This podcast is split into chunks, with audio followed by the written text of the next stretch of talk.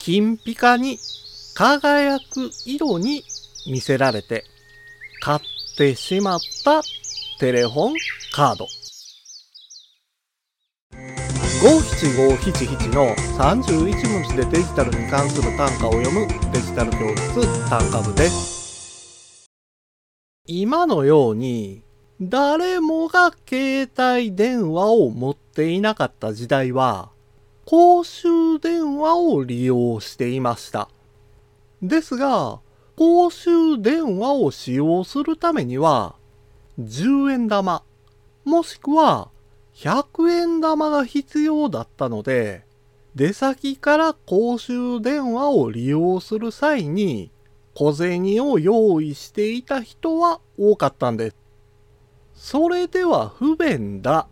ということで登場したのがテレホンカードです。50度数、つまり500円分の通話ができる磁気カードで、表面にはいろいろなデザインがプリントされていました。ですから、地元の写真やアニメなどのイラストがプリントされたいろいろなテレホンカードが数多く販売されてたんです。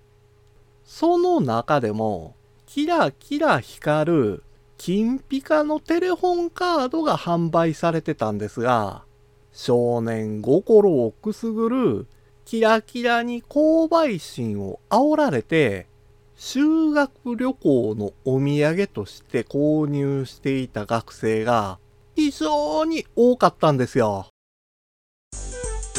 今回の単価は画像付きでインスタグラムやツイッターにも投稿しています。また、デジタル教室ではアプリやパソコンの使い方などの情報をウェブサイトや YouTube、ポッドキャストで配信していますので概要欄からアクセスしてみてください。デジタル教室単価部でした。